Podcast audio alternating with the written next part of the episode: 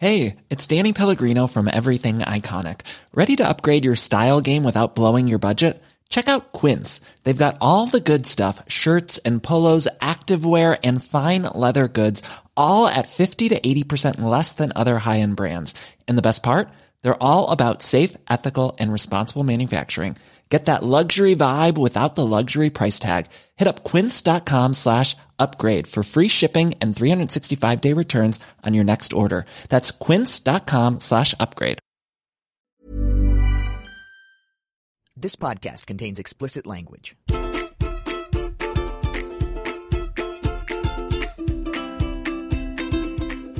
So that happened. It has been a truly foobar week for the Trump administration, who this week accepted the resignation of National Security Advisor Michael Flynn in the wake of an unfolding investigation into Flynn's contacts with Russian officials, whether or not he told the truth about them, and the extent to which entanglements with the Russian government can be found throughout Trump's political organization. Add to that the recurring theme of a quiet war between the White House and the intelligence community, and the worries only get wider. But how alarmed should we be? We're going to try to find out. Meanwhile, one of the more interesting things about Trump advisor Steve Bannon is that when he talks about the 2008 financial crisis, he can sound, well, a little like us, to be honest. At least up to a point. But there is an observable place at which our points of view diverge. And one person who has noticed this is journalist and author Thomas Frank, who joins us today to talk about this. Finally, as the Democrats rebuild themselves after the 2016 election, they've been debating the extent to which they need to shift their political priorities and alter a philosophy whose usefulness has seemingly expired. One way in which the Democrats can obviously reform themselves is to end their codependent relationship with Wall Street. But are they smart enough to do this? One person who is skeptical is The Week's Ryan Cooper, who joins us to talk about his recent piece on the matter.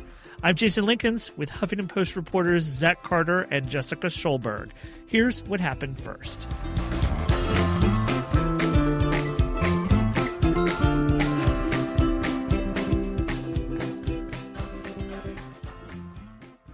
Hey, everybody. Welcome back. It's So That Happened, your favorite podcast. I'm assuming should be. I hope it is. My name is Jason Linkins. I'm the editor of Eat the Press at the Huffington Post. Boy, everything just continues to happen, and there's never going to be an end to it. And so many things we're not going to cover today because we can't cover everything anymore. It's impossible. But giving it the good college try, we have Zach Carter. You know, I think it would be good if things never ended, right? Uh, yeah, I don't know. I'm anti Ragnarok. I'm anti apocalypse. Oh, Ragnarok is a fun thing. You should not look. Ragnarok Is like good. Burning Man? We all go to Valhalla, and we we never want for booze ever again. Who else is here? Ragnarok is good. Uh, Arthur Delaney is not here. He is on. I'm not Arthur. I know he's not. He's he's on staycation, Mm. uh, and so if you're if you're a big Arthur Delaney fan, there's nothing we could do for you. But we're we're doing our best, and uh, I I I think I would recommend our guest. Jessica Schulberg as a perfectly great alternative to Arthur Delaney. Jessica, what do you think? You make me sound like a consolation guest. You're not a, you're not a consolation guest. Maybe you're a challenge to Arthur's hegemonic Supremacy, appeal. yes. Yeah, yeah. Maybe this I, is it. I for think I'll be honest. I think for this particular week, Jessica is a much more important guest than Arthur would have been. I'm not going to lie. Yeah, man, because this has been the week of Flynn sanity. That's pretty clever. Did you just come up with I that? I literally probably did a come up with it and also stole it from about fifteen thousand other people who said this on Twitter. Oh. Michael Flynn, he is out of a job. This is the man who we once described with you in our presence as probably the most terrifying person on Trump's foreign policy team. And yet I am not sleeping as well as I thought I would hearing this news because of the ongoing contretemps between Donald Trump, uh, insane orange megalomaniac, and the deep state, people who spy and lie for a living, ostensibly to protect us, but they're unelected.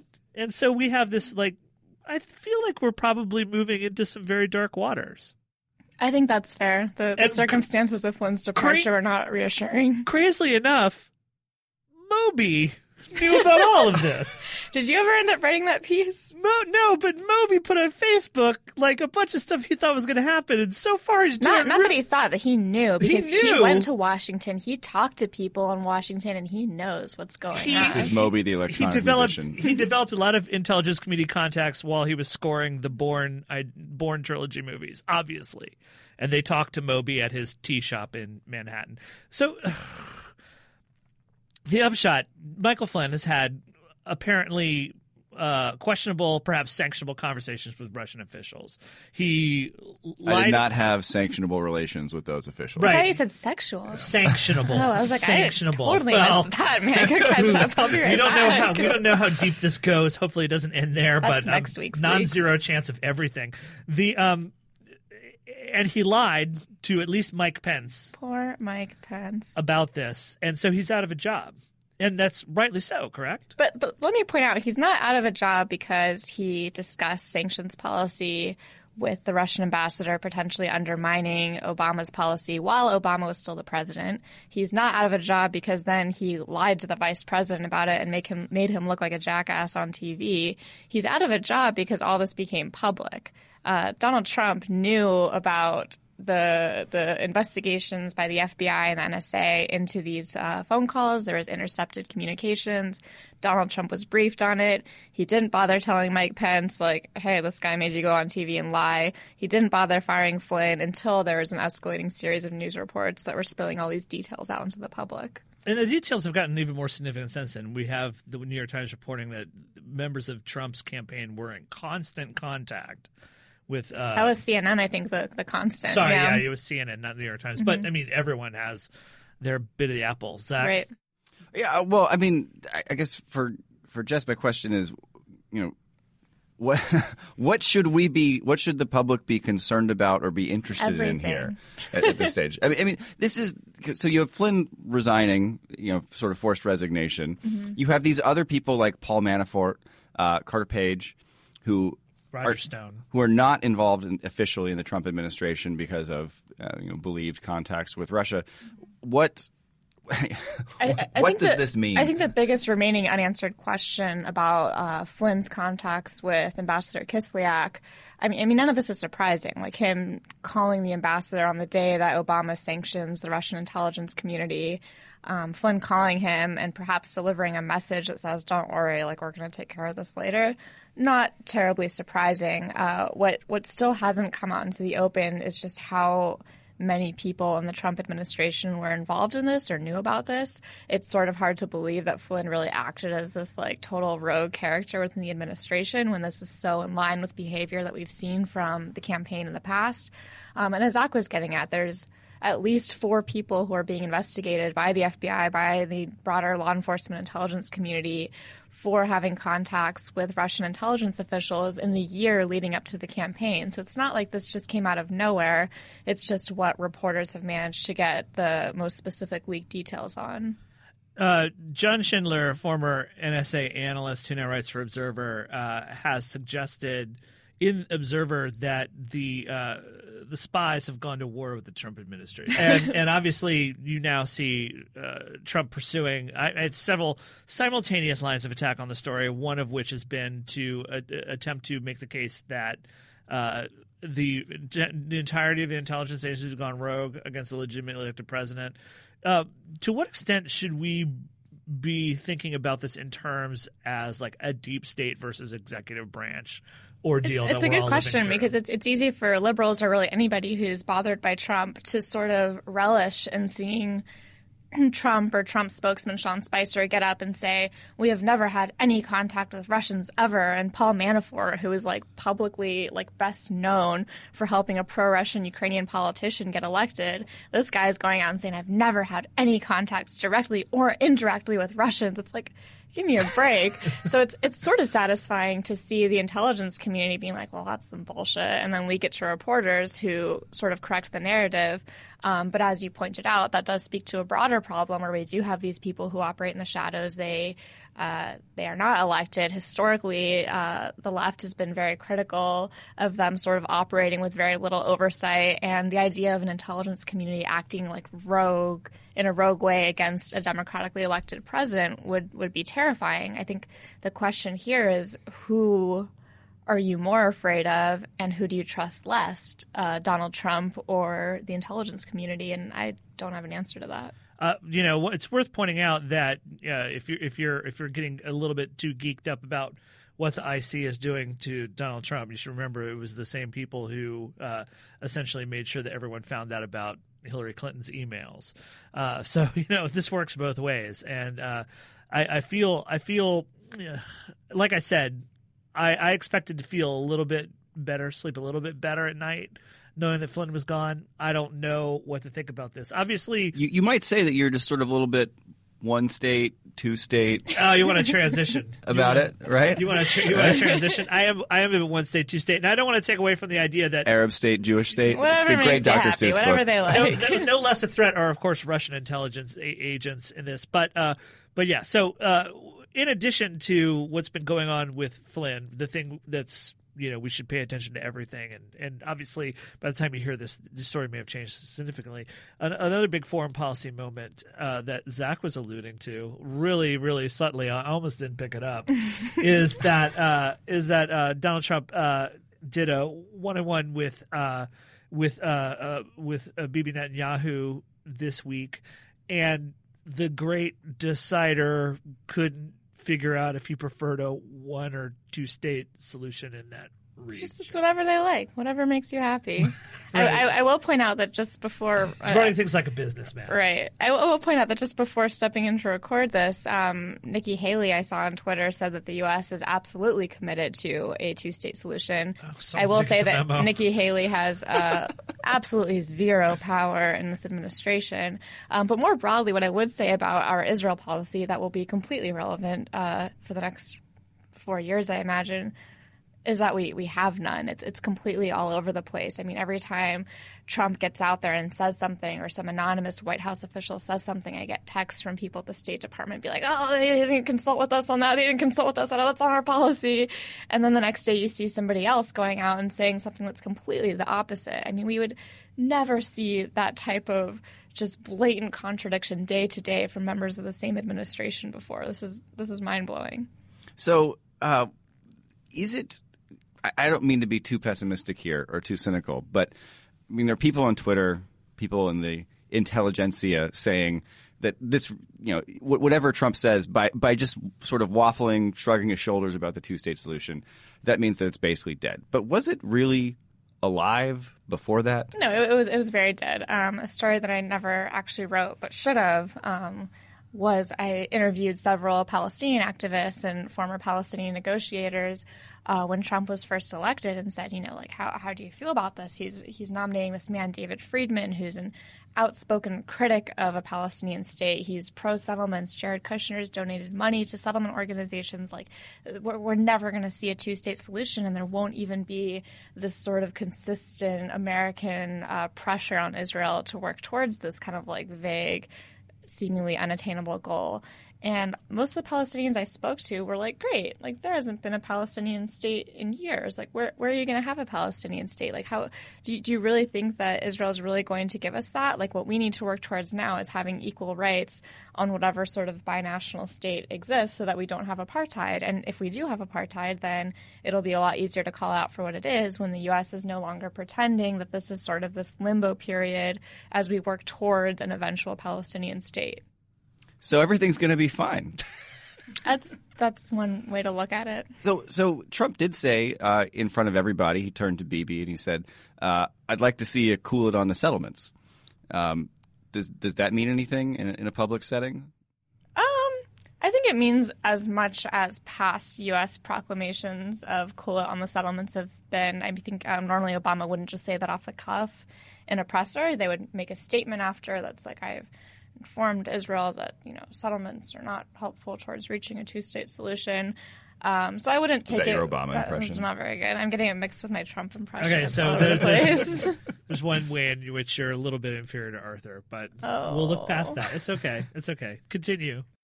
I think what was important, what was interesting about that statement is it sort of appeared like he just sort of said that and Bibi wasn't expecting it. You know, they hadn't necessarily sat down and like talked through all the issues and then had like, you know, this is what we came out of. It sort of seemed like off the cuff. He was just like, oh, yeah, by the way, like, cool it.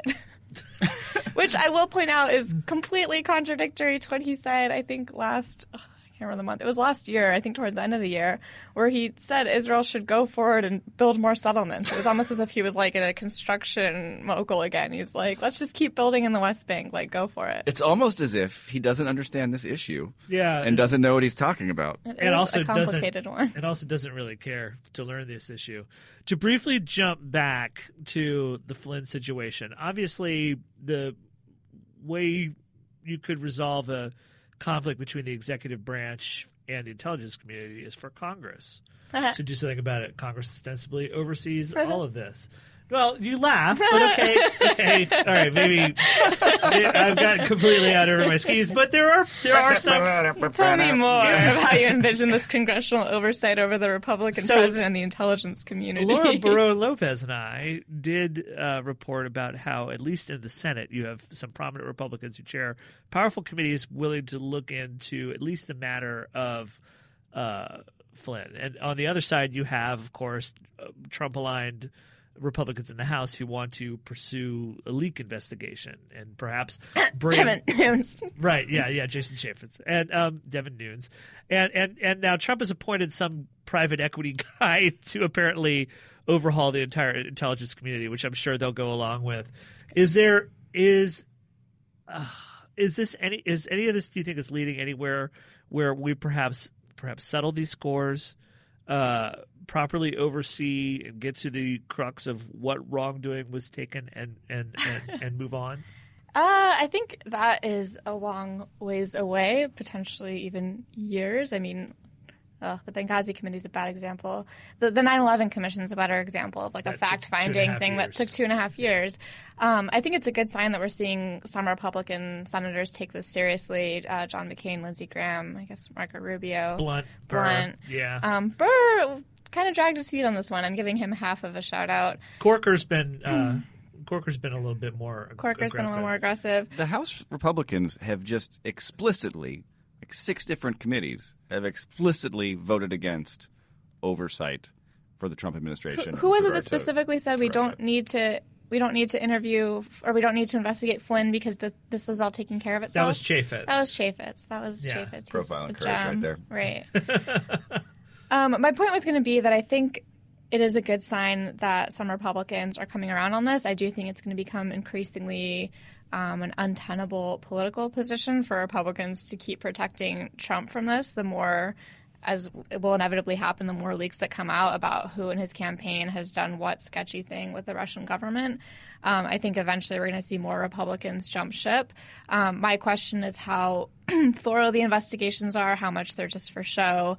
Um, the most substantial, substantive ones will be in the House and the Senate Intelligence Committees, where a lot of the work can be done behind closed doors, um, which is important, but doesn't really give the public kind of a factual accounting of what happened. So I think that's a lot of what still remains to be seen. This I don't think Arthur could have said that. Yeah, you're right. Yeah, good job. But he, he could have said a dumbed down version in a Trump voice. Yeah, maybe. He, could- he could have told a funny joke. So this story obviously is not going to disappear as much as Trump would like it to. Much But as I would like to is it? Are, are are are we getting out over our skis to like suggest that we're into a full blown constitutional crisis? I worry that we're also wired to freak out that we're just going to start saying things that aren't necessarily true. Really, I feel like I'm like losing my ability to freak out. I feel like everything. I'm like, yeah, that sounds like pretty standard insanity. Like. That's, I that's guess I'll write a, a story about it if, if Sam really wants me to. Let's not, Um, not let's not give Sam any ideas. Um, uh, but- constitutional crisis. We talked about this a lot when you saw Trump going on Twitter and yelling about the quote so-called judge who uh, Right. wouldn't reinstate his travel ban, and then you know the obvious fear of that is he's basically suggesting that a federal judge who was appointed by a Republican president isn't legitimate and that his decision shouldn't be respected, which worst case scenario sort of sends a wink wink nod nod to law enforcement to continue enforcing his travel ban even though the courts have ruled against him. And that I would say is the definition of a constitutional crisis is where a judge's ruling is basically disregarded by the executive branch. Once again, it would take Congress to settle that issue. Keep the dream alive, Jason. Yeah, um, the dream is on life support. All right, uh, Jessica, you were great. I'm sorry I wasn't Arthur. You know what? I didn't miss Arthur one bit. I missed Arthur a little. yeah, well, you're you're I al- didn't. you're alone in that. Hi, Arthur. You have one fan. Sorry, Arthur. You just got fired. Uh, Arthur will obviously be back next week. You've been replaced by Lou Gehrig. yes, um, but thanks for being on, Zach. Thank you. You're going to be on obviously more because Arthur isn't here. Yeah, I'll see you guys in like 20 seconds. Yeah, uh, we have a great show, so stick around. We will be right back. Life is full of what ifs. Some awesome, like what if AI could fold your laundry? And some, well, less awesome, like what if you have unexpected medical costs? United Healthcare can help get you covered with Health Protector Guard fixed indemnity insurance plans. They supplement your primary plan to help you manage out of pocket costs. No deductibles, no enrollment periods, and especially no more what ifs. Visit uh1.com to find the Health Protector Guard plan for you.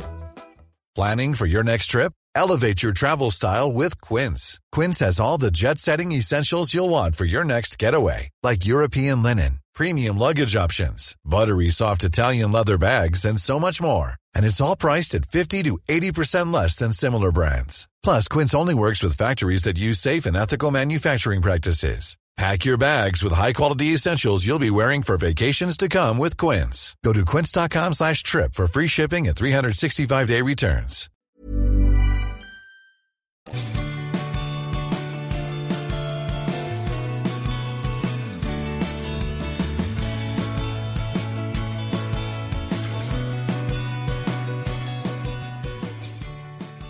And we are back. And as always, we come back to a world in which the 2008 financial crisis looms over everything. And it's the big lesson to be taken from every part of politics these days. Uh, no less a time is now where it's relevant. Joining us to talk a little bit about this, Zach Carter. He's Hi, here. everybody. He's here. You know, he's here because Arthur's not. We can't sub Zach out for Arthur. Nope. Yeah, you're stuck with Zach this whole podcast, and you're stuck with me this whole podcast. This segment, you're also stuck with our good friend and fellow uh, Virginia Cavalier, Thomas Frank. Welcome hey, back. Yep, good to be here. You are back, sir.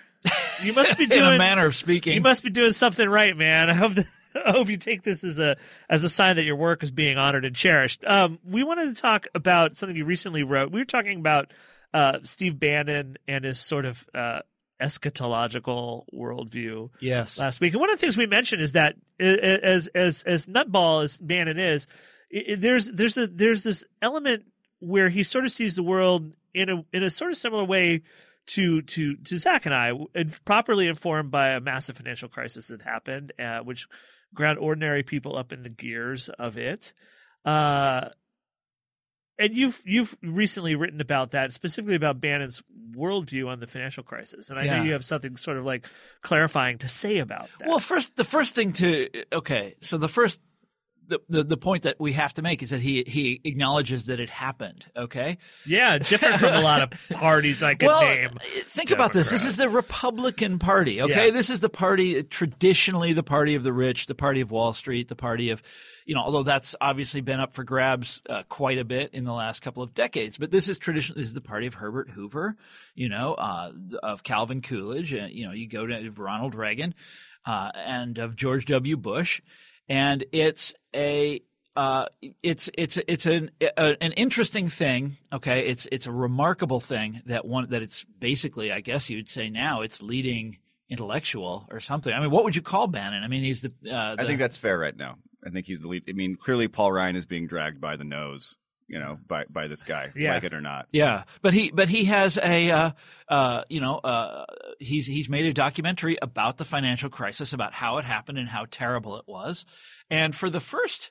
ooh 20 minutes or so of it, so I watched it and then I watched remember Charles Ferguson's documentary about the financial crisis, Job. Inside Yes. Job, which is Yeah. um, uh, you know I've I've also watched more than once, and that is a very credible account. I think it has some a Oh, yeah. couple things wrong, but it's a but by and large, it's about ninety five percent right. Right. And he talks to the right people. Uh, and he talks to you know, you know people who were involved in, in the trades, people who saw everything happening. You know, he overlooks a few things here and there, but but by and large, his experts are the kind of people that you would want. They saw what happened, and anyhow, so so for the first twenty minutes or so of Bannon's documentary, which was made the same year, I don't know which came out first, but made at the same time. Bannon's documentary looks uh, exactly the same. Not exactly. It's not word for word. It's not plagiarized or anything. What I mean is, it's the same kind of stock footage. You know, uh, images of of of uh, New York skyscrapers of money being counted, yeah. you know, of traders doing this and that, and he talks to a lot of the same kind of people. So we're he all has, sort of starting on the same foot. Yeah, yeah, yeah, yeah, and he he acknowledges the sort of baseline facts. This happened, right? There's this this uh, housing bubble, and then it got transfer transformed into, um, you know, collateralized debt obligations or whatever, uh, mortgage-backed securities, and it brought it almost brought down the economy. It basically did bring it down. He's um if anything, more alarmist than uh, you know than the Charles Ferguson version than the mainstream version. That's, but this was but this it, it, it, takes me back. So I was writing for the Wall Street Journal when when this stuff happened, and uh, you know the, there was this. Um, scramble among people on the right to get out in front of this thing because on the one hand they were obviously to blame for it this was the bush administration had uh, had desupervised this industry had had uh, you know the, the republicans had been you know deregulating Wall Street forever. Bill Clinton also you know did a, a whole lot of that, but with Republican help. Yeah, the Bush tax cuts really Yeah. poured fuel on the fire. with yes, the it, well there was that, but but but you also got to like remember what Bush Bush is directly responsible for it because he desupervised all the regulatory agencies. So uh, I mean he filled them with hacks and cronies and people from the. So you had the SEC, just like the guy was. Uh, No one, no one even knew where he was when the when the crisis Right, happened. yeah. You know, He was know, literally at a birthday party when the Bear Stearns bailout happened, and he wouldn't right. leave the birthday party. Wall Street Journal reported on this. Yeah. and so like and you have this this string of treasury secretaries who and uh, uh, Ch- uh, council of economic advisors people who don't know what they're doing and like have no idea or they're from wall street uh, like uh, hank paulson Yeah. uh, and uh, these are people who had done everything in their everything in their power to let wall street do whatever it wanted Okay, they had turned, they had looked the other way while all of this crap was going on in the mortgage industry, scandal after scandal after scandal, and they hadn't done anything about it. Um, So what does Bannon say about this? I mean, Okay, how does he this doesn't this? come up. Yeah. this part of it. But here, I'm sorry, I got off track here. So I was writing for the Wall Street Journal at the time, and there was this scramble among in in, in right wing world to get out in front of this thing. It's like how can we how can we uh, blame this on the other side? The great how can God we failed. how can yeah how can we get you know, exactly the free market? You we we let the market do whatever it wanted, and oh my God, look at what happened. and so like how can we get out of this? And there's all of these different ideas were thrown around. And uh, uh, Bannon's is one of those, and it really brought me back to those days. I had forgotten about, you know, so much of this, sort- this sort of crazy blame, uh, you know, blame mongering that these guys did. Um, anything to avoid talking about what actually happened, which was this massive deregulation of this industry, uh, you know, and that that you know that then. uh, Wait, so what? So what's Bannon's explanation? Okay, I, I okay, wanna okay, I know. was I building just up to really this. want to know. Yeah, yeah. oh my god! So you're watching the movie, and about you know about twenty or thirty minutes in, and he's like, you know, what we know the real answer. The 1960s, Wait, what? a decade that's uh, 40 years ago is responsible for what just happened. Yeah. And, uh, and, and, and oh, okay. So, so it gets a little weirder because I'm also something of an authority on that, right? Because my first book is, my first book is about the 1960s and about the advertising industry and the youth culture and all this stuff. And his take on the 60s is, is, um, well, let's say ill-informed. Okay, we're being polite these days. Are we being polite? We don't have Wrong. to be polite. Wrong is fine. you can yeah. say it's wrong. It's just, wrong. Oh, it's preposterous. No, it's just it's not informed by actually reading any of the like standard works of you know history or anything on. it- or it- it- he doesn't. Oh, anyhow, he wants to blame the 1960s for it. How does he? How does he contrive to do that? He says, well, the kids were spoiled then. The parents spoiled them. So they had this generation that went to Woodstock and they didn't understand personal responsibility. That's it. That is the extent of the argument. So he doesn't try to connect the dots between, like, he doesn't show us that hippies, and there's all this footage of Woodstock, always footage of, of hippies dancing. It's like that's what they did in the 60s. I don't know if you're aware of this, Jason. Yeah, I don't know I- if you're aware of this, Mr. Carter. They danced. I heard Right? about- all I- the time. They were just like playing. It was like, you know, it was just like heard fun nonstop. Yeah. 40 years later, credit default swaps. Exactly. Boom. Boom. You figured it out. And he doesn't make any effort to It like was all trace right there the whole he time. makes, he makes no effort to trace, like to The say, Stones say, like Altamont. like like uh, like uh, Hank Paulson, who really is responsible for this more than um, a lot of other people. Hank Paulson was a hippie. He doesn't say that. He doesn't say Alan Greenspan hippie. He, you know, he never even tries. I would love to see someone try to make that argument. That would be fascinating because it's so false, right? It's just like, But it's at least fun. but he doesn't even try. He just says the 60s happened. They had these bad values. And then 40 years, a mere 40 years later, we had a financial crisis. yeah. So Therefore, the um, one caused the okay, other. But yeah. that is the extent of his reasoning. And then he brings out all these experts who then, who then agree with this. That's some post hoc ergo So look, propter. what? This is- put that guy in the White House. Put him in charge of the, of, of everything. That, yes, I, I pounded on the table. There we go, Next, I'm going to take my shoe off and pound on the table. So, so here's the thing. Uh, this is Is that- crazy and wrong, right? But, but, but look, there are. It, it's interesting to me that you know we now have Donald Trump in the White House, almost ten years after the subprime stuff blew up. More than ten years, actually, since the subprime stuff blew up. Uh, you know, there is not. You know, the, the story that you told at the beginning of this podcast about what actually happened is not necessarily like a common theme in the public discourse. And people are looking for some explanation for where things went off track. And I, I think, you know, for a while people were like, well, it's the, the Kenyan socialist Muslim president's fault. Uh, You know, they're, they're reaching for some explanation Yeah. because they're not necessarily, you know, not everybody has a freaking PhD in economic history. Well, right? and I- I- neither do I. I just read a lot of newspapers at the time. Well, I was writing for one. You know, it, I, it was my business. I had to know. But like, but you know, it's it's interesting to me that that Democrats still don't really want to talk about this as sort of like a foundational moment in No, in, they in still uh, contemporary exactly. Okay, well, that's political life. that is okay. So there's you're, you're skipping ahead to a point that I wanted to make later. But the, the the thing is that when you look at these right wing explanations, and Bannon's isn't the only one. Glenn Beck was out there at the time. Sure, yeah. Glenn Beck really. Uh, I don't know if you guys, rem- sure you remember this. He really captured the public imagination in those, in that really dark time. People were really scared. Uh, and he was out there, remember, every night on Fox News with this dose of fear. Do you remember this? Yeah. And he really ca- and he was on, you know, cover of Time magazine. He really caught the public imagination of this crisis moment. And the funny thing is, when you and I, who ha- have studied history, my I do have a PhD, but it's not an economic. Okay, forget that. But you and I have read history, and we understand that something like the Franklin Roosevelt administration and the modern Democratic Party exist because they uh, were the solution to the Great Depression. They came into power as a result of the Great Depression and as a result of re- Republican, complete Republican failure in the face of the Great Depression. You know, they couldn't do anything about it. Herbert Hoover sat on his hands, wouldn't do anything. Franklin Roosevelt comes in, the great Democratic leader, uh, brings us the New Deal. You know, that's the story. And uh, he succeeds and he turns the economy around and he gives us the WPA and he and he regulates Wall Street and all of these great things happen. And that is the foundation story or e- even the foundation myth of the Democratic Party. Yeah. It's a, a true myth, but it is their, that is their foundation story. What you know, the Democratic Party before Franklin Roosevelt, you know, we don't even know about like Grover Cleveland. I mean, who- Right. who we, knows? we try not to talk about it, frankly.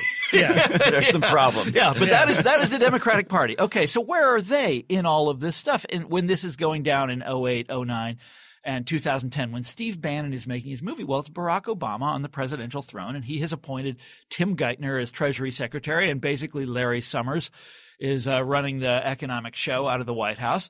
And these are guys who are one of them, Larry Summers, is a deregulator. This is one of the guys who is directly responsible for what happened. Tim Geithner is the guy that ran the bailouts They're from all the New York Woodstock, Fed. These right? are, yeah. Well, they, that, that has nothing to do with it. What I'm saying is that know, Obama, Obama, who should have been the Franklin Roosevelt figure in all of this, is instead totally compromised. And what's his narrative of the financial crisis? You remember what it was? Oops. there wasn't one. there wasn't one. Right. I remember a lot he of didn't talk want about to talk about it. There was a lot of talk in like 2010 about recovery summer and metaphors about getting the car Oh, yeah, the green- the, the green shoots. Remember- Yeah, green yeah, shoots. Do you remember the green Yeah, I shoots? remember the green shoots. Yeah, Yeah, but okay, there was all that about recovery, but what about saying what went wrong? Okay, this is like that's that's basic, that's fundamental. That has to come first. I'm no gardener, so at first I thought green shoots were like parachutes. Yeah. I was like, what? I don't, I don't, no green thumb here. You thought like sorry. a, go- yeah, a was golden com- parachute, yeah, I was only kind of completely different. ignorant. Yeah, like I was it like, what are they uh, talking about? For the age of ecology. Yeah, I just didn't understand that at all. Then at some point I was like, oh, green shoots, S H O O T S. he didn't have a narrative, an explanation, a myth. Right. And here's Bannon, and here's Glenn Beck, and here's all these other guys. They filled with the their space. like it's the '60s that did it. And the great thing about the '60s, okay, the great thing, the, the the thing that makes it work. Is that he is using the same explanation that powered the culture wars? I mean, it could have come right out of who is that guy slouching to Gomorrah? Uh, uh, Bork, Robert Bork, right? Or any any of the great culture warriors It's really of the not 80s too far and away 90s. from what David Brooks says about you know title yeah, changes. yeah, but it has it has no connection to reality. Yeah, you see what I'm saying? It has no Yeah. connection to reality. I mean, it does have a faint one. We'll talk about that. We're almost out of time, though. We're right? almost out of time. Well, hell.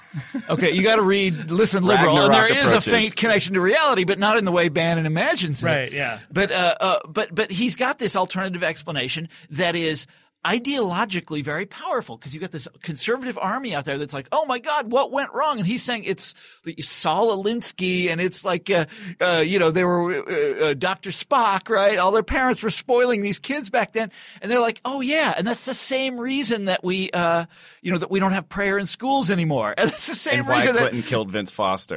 yeah, that's the same reason that he, he. By the way, he never makes the connection between Clinton and the '60s, which you'd think is a that's an obvious one, right? That's If like you're gonna make this, if the you're gonna make this slam argument, dunk. it's a layup There- at least.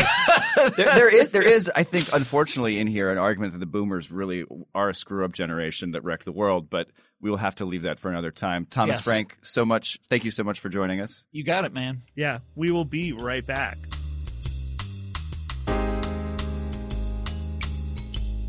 Hello, So That Happened listeners. I want to just take a moment to ask you to do a few small favors.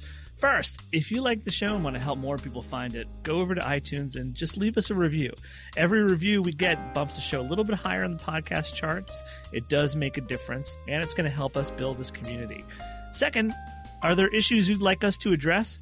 People you think we should talk to, you should drop us an email at so that happened at huffingtonpost.com. We really do appreciate your suggestions, and we often follow up on stories, and we just like hearing feedback and criticism. So we'd love to hear from you specifically, because you're the people that matter the most to us. Now, back to the show.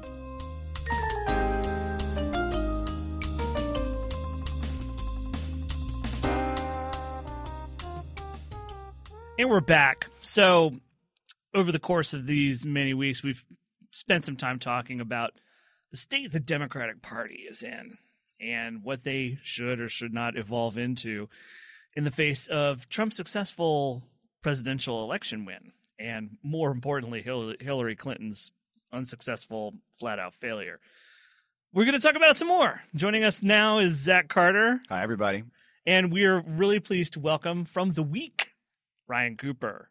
Thanks for having me. Ryan, we um I I want to just jump right into it. Uh you have uh issued something of a cri de coeur uh this week. Um pretty much outright saying that if the Democratic Party can't break off from Wall Street, they're pretty much doomed. Am I am I overselling that? Uh, I think that's yes, that's basically my argument. If you look at Clinton's margins of victory, places where she did really well were unusual places for a working class Democrat.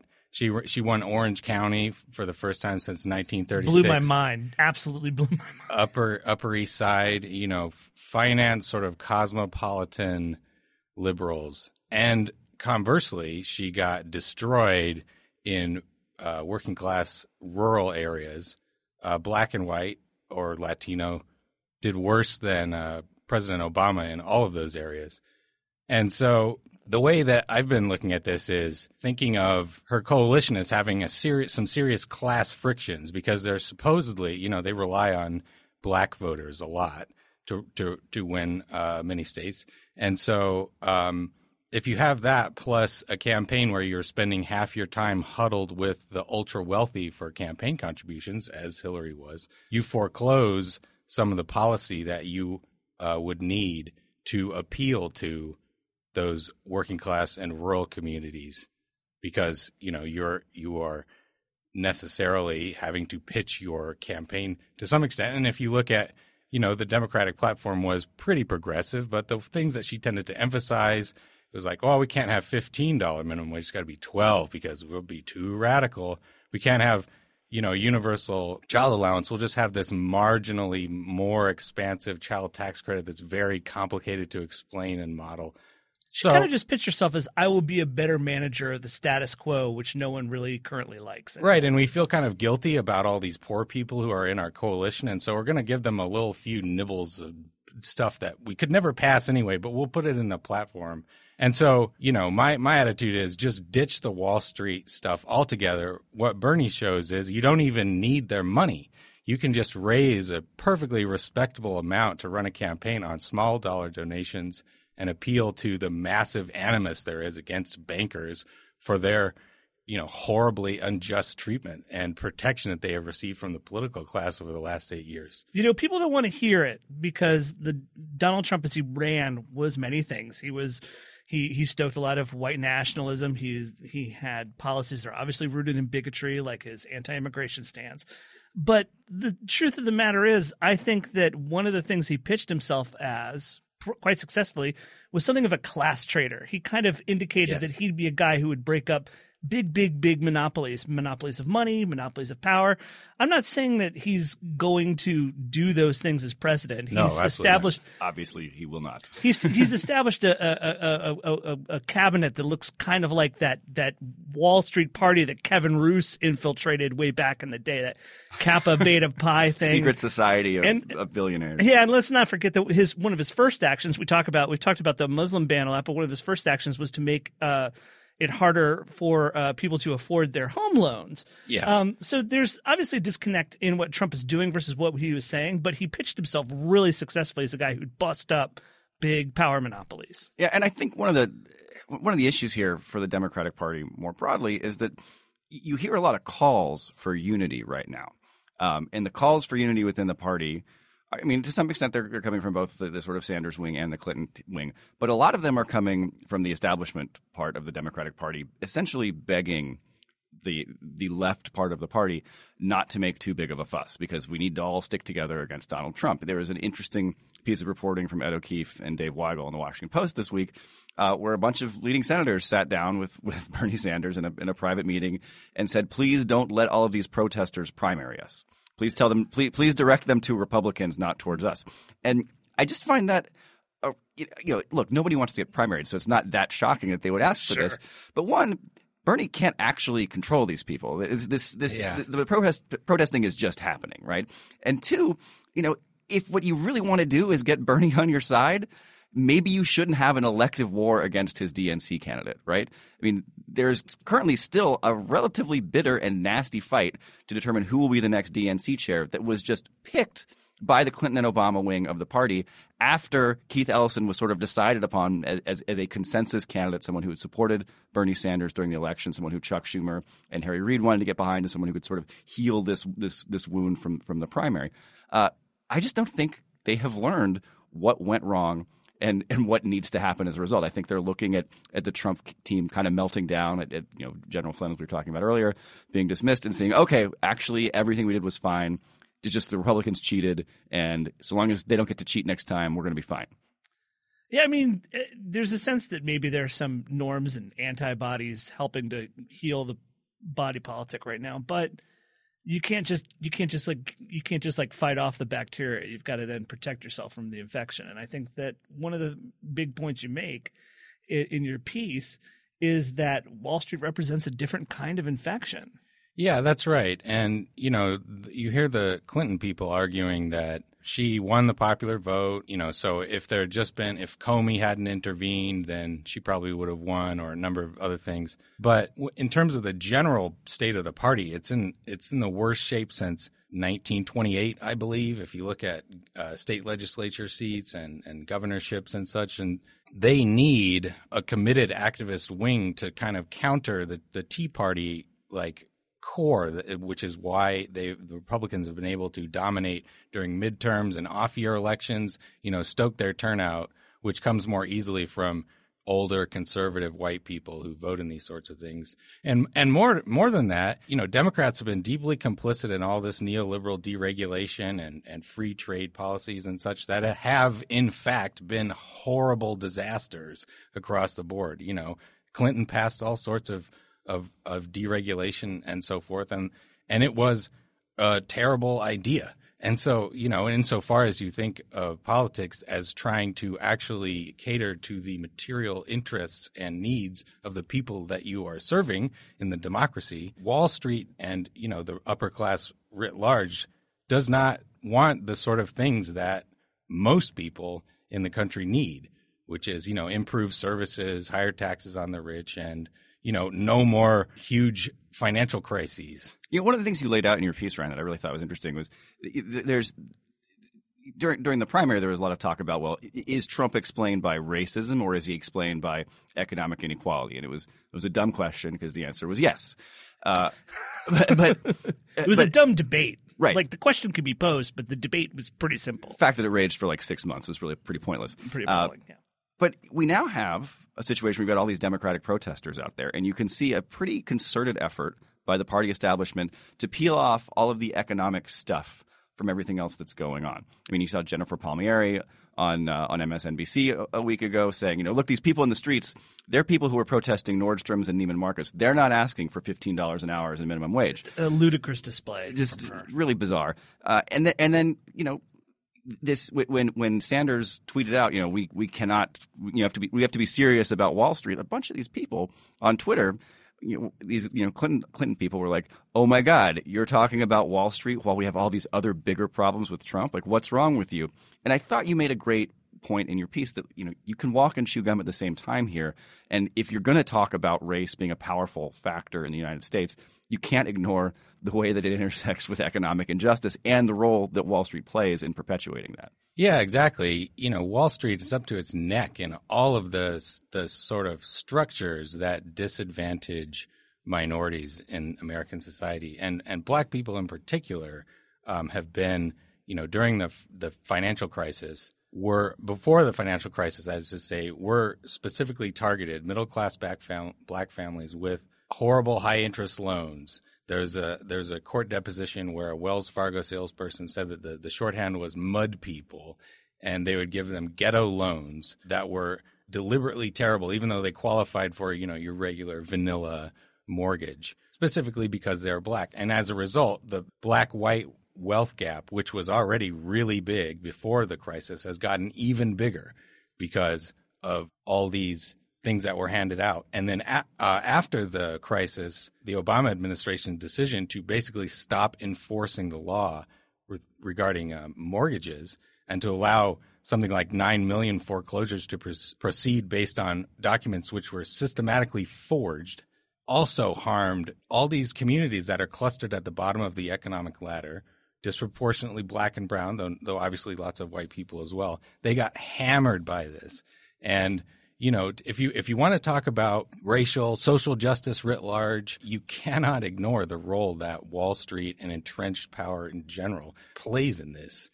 Yeah, one of the most fascinating things I remember reading some old stats from like the Center for Responsible Lending in like 2009 or something, and they were saying most subprime loans to minorities, minority families, were not, uh, you know, the first mortgage; they were refinances.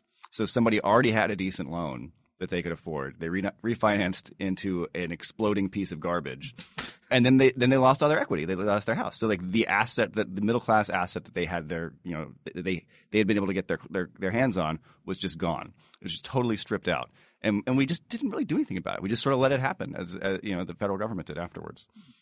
The, the the most interesting thing about all this, of course, is that you know I've talked about how uh, in the past, it's time for um, it's time for the Democratic Party to tell the professional class to take a backseat to these things. Professional class Democrats tend to have a collection of sort of liberal social pieties that they hew to.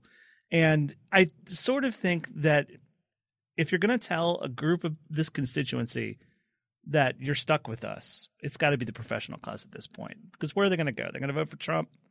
It just doesn't make sense to me. I feel like what's happening right now in the streets is that ordinary people of all different walks of life who voted for all different people are very, very, very close now, closer maybe than they've been before. Certainly closer than the Democratic Party has, has led them to be to finding common cause with each other. Uh, and it's it was really it was just it was dismaying to hear Palmieri try to get out in front of that and redirect things because I think that right now they have an opportunity for something bottom up if they just sort of continue to forge the common cause that people are going out and fighting for right now. They're fighting Trump Well, on and, all and look, different and, and fronts. Paul, Palmieri is not wrong that there are there are a lot of people who ordinarily Of aren't course. aren't protesters who are out there, right? Yeah, yeah. But if you're trying to build a, a winning coalition, there just aren't enough Neiman Marcus shoppers to do No. it. I'm sorry, you cannot win an election with Neiman Marcus shoppers. That's what inequality means. There are no people at the top. yeah, yeah. They just don't have the votes to do anything else. Yeah, I mean, you know, this a lot of times you hear, you know, leftists will talk about how, you know, you hear something like this and you're like, ah, this is the revealed preference. You're saying, you know, people don't want 15 bucks an hour because you don't want 15 bucks an hour and you're trying to like quash this broadly popular thing to protect your sort of class position or whatever. But I think, you know, this was the real case against Bernie that the liberals are pretty squishy about was that if you nominated him, you would bleed off a bunch of rich liberals who would vote their pocketbook and go Trump, or you'd have Mike Bloomberg get in and try to split the vote to throw it to Trump. Um, but I think the number of people who would actually do something like that is pretty small. Super remote. Number one, because you know Republican Party is horribly racist, but number two, you know, there's all sorts of things you can do aside from 15 bucks an hour, sort of, you know, a poverty policy that would benefit the way, way up into the upper middle class. You know, try having a kid in this country as, you know, a family making $150,000 a year. It's really hard because of our crappy welfare. There's, you know, universal social policies would benefit everyone. I, you know, Bernie always talks about basically everyone below the top 5%. And that, you know, you could totally build a coalition out of there. And there would be a little bit of frictions, but, you know, say like, where our fast food workers are getting 15 bucks an hour, but you know, middle class people are getting access to decent, you know, childcare, paid leave, and uh, universal health insurance. You know, the safety net that that also catches you if you happen to lose some income or something like that. These people are they're totally wrong-footed in the political moment, and they're just repeating the same things that they've already always been saying for years. I think that you know there's always there's there's always going to be people who reflexively vote Democrat. There's always going to be people who reflexively vote Republican. If there's a lesson to take away from what we saw in this last election, it's that what moved a shit ton of people to polls this time out was the fact that they're all in the party of desperation and they're looking for something, anything, to change their their way of life and, and their and their fate right now. And Trump won those guys. Trump won them. And uh, going back to sort of Wall Street chicanery is not going to help bring them back to your side. Ryan, uh, it was a great piece, man. And we're really glad that you came on to share it with us. Thanks for having me. Yeah. And uh, we will be right back.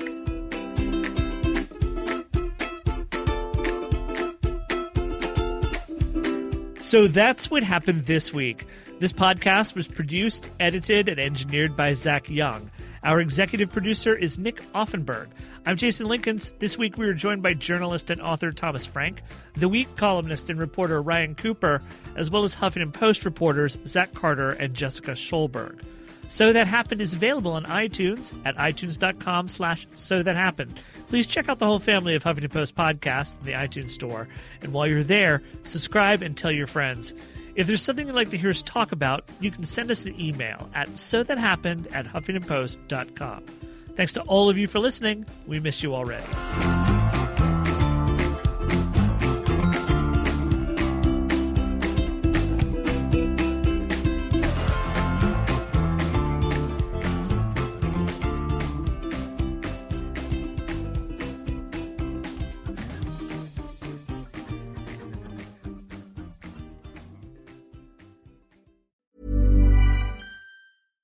When it comes to your finances, you think you've done it all. You've saved, you've researched, and you've invested all that you can. Now it's time to take those investments to the next level by using the brand behind every great investor, Yahoo Finance. As America's number one finance destination, Yahoo Finance has everything you need whether you're a seasoned trader or just dipping your toes into the market. Join the millions of investors who trust Yahoo Finance to guide them on their financial journey. For comprehensive financial news and analysis, visit yahoofinance.com, the number one financial destination, yahoofinance.com.